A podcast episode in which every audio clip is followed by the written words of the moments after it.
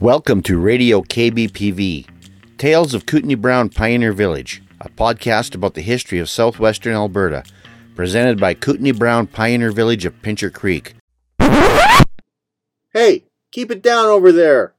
I'm trying to read. Hello, welcome back to Radio KBPV, the podcast of Kootenai Brown Pioneer Village, that sometimes occasional podcast.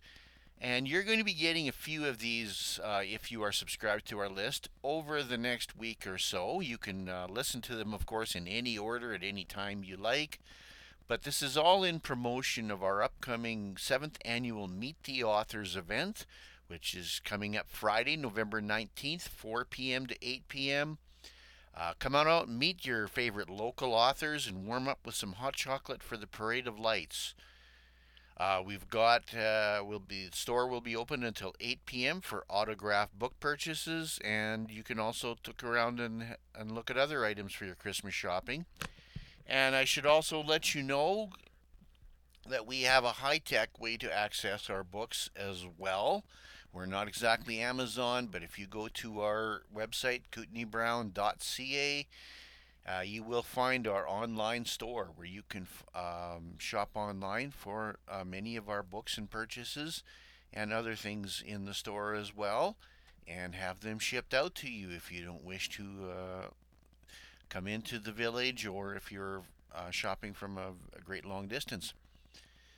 So, the purpose of these next few episodes of Radio KBPV are going to be interviews uh, conducted during uh, 2019 and 2021 at previous events with some of our authors that will be returning for the 2021 event. And of course, uh, as we as we know, things have been a little bit different this year, but we're going to be back up in uh, Pioneer Place this year. Last year, due to pandemic restrictions and distancing, we had it down in the village and but we're back in the cabin as well, the the main cabin and the main entry store uh, this year. So everybody will be in one place, but uh, we will have to also still maintain our distancing because we're not out of this thing yet. So, uh, without further ado, um, um, introductions to most of these authors will be made during the clip itself so that I can keep this opening tag fairly generic.